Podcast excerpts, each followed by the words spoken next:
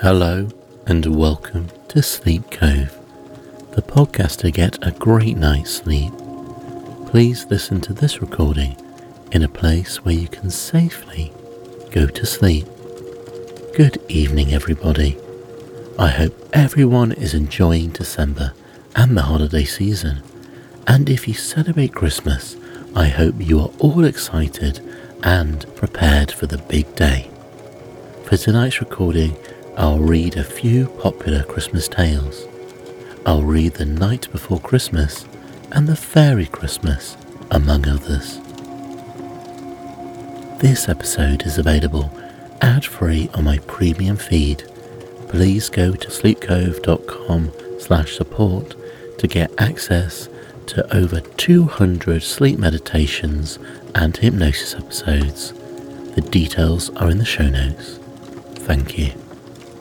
Did you know that Spotify is releasing a new feature where you can rate podcasts through the Spotify app? If you'd like Sleep Cove, I'll be very much appreciated if you rate Sleep Cove 5 stars out of 5 because it means it spreads the podcast to more people. And if you use Apple Podcasts, please leave a 5 star review there. I would be so thankful for those reviews, and I do read every single one of them. A recent review said, Amazing for students.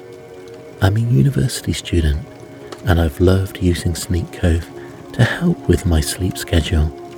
I've got exams coming up, and this podcast is exceedingly helpful in getting a good night's rest for studying. Thank you for the great podcast. Well, thank you for your great review and all the other reviews that have been left. And let's begin the Christmas stories. Twas the night before Christmas when all through the house not a creature was stirring, not even a mouse. The stockings were hung by the chimney with care, in hopes that St. Nicholas soon would be there. The children were nestled all snug in their beds, while visions of sugar plums danced in their heads. And Mamma in a kerchief and I in my cap had just settled down for a long winter's nap. When out on the lawn there arose such a clatter, I sprang from the bed to see what was the matter.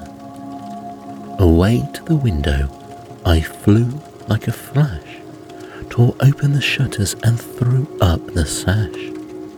The moon on the breast of the new fallen snow gave the lustre of midday to objects below, when what to my wondering eyes should appear but a miniature sleigh and eight tiny reindeer. With a little old driver, so lively and quick, I knew in a moment it must be Saint Nick. More rapid than eagles his coursers they came, and he whistled and shouted and called them by name. Now Dasher, now Dancer, now Prancer and Vixen, on Comet, on Cupid, on Donner and Blitzen, to the top of the porch, to the top of the wall. Now dash away, dash away, dash away all as dry leaves that before the wild hurricane fly, when they meet with an obstacle, mount to the sky. So up to the housetop the coursers they flew, with the sleigh full of toys, and St. Nicholas too. And then in a twinkling I heard on the roof this prancing and pawing of each little hoof.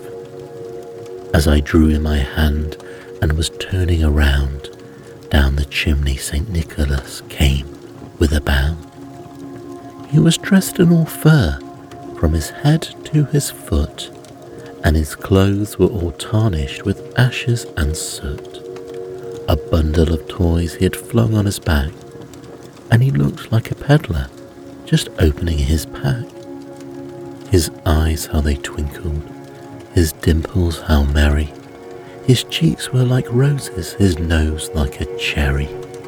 His droll little mouth was drawn up like a bow, and the beard of his chin was as white as the snow. The stump of a pipe he held tight in his teeth, and the smoke it encircled his head like a wreath. He had a broad face and a little round belly that shook when he laughed like a bowl full of jelly.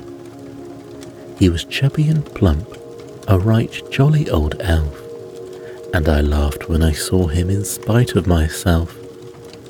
A wink of his eye and a twist of his head soon gave me to know I had nothing to dread. He spoke not a word, but went straight to his work and filled all the stockings, then turned with a jerk, and laying his finger aside of his nose, and giving a nod up the chimney he rose. He sprang to his sleigh, to his team gave a whistle, and away they all flew like the down of a thistle. But I heard him exclaim, ere he drove out of sight, Happy Christmas to all, and to all a good night.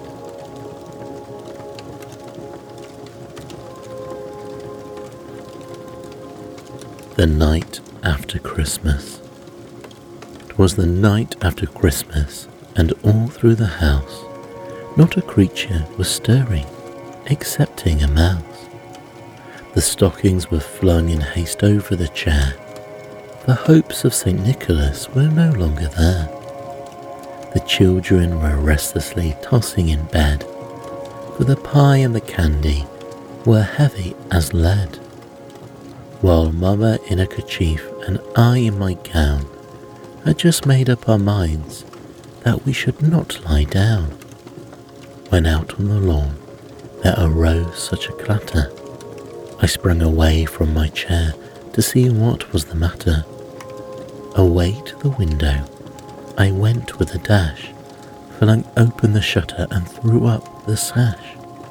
The moon on the breast of the new fallen snow gave the lustre of noonday to objects below.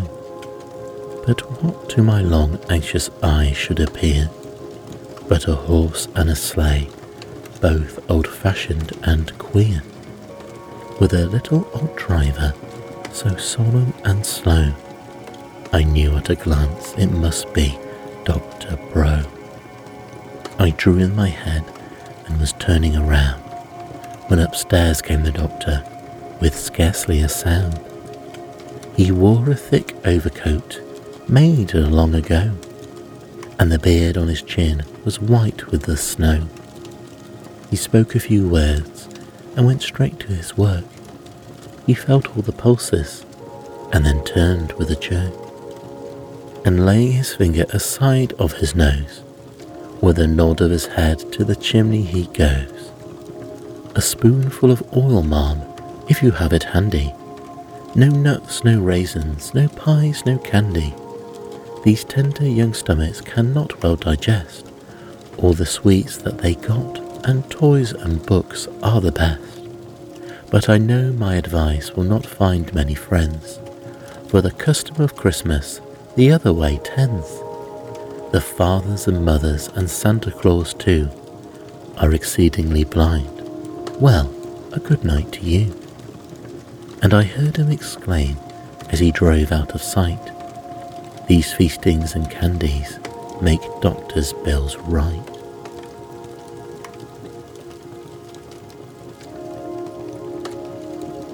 The Fairy Christmas. It was Christmas Day and Toddy and Tita were alone. Papa and Mamma had gone out west to see their big boy who was ill.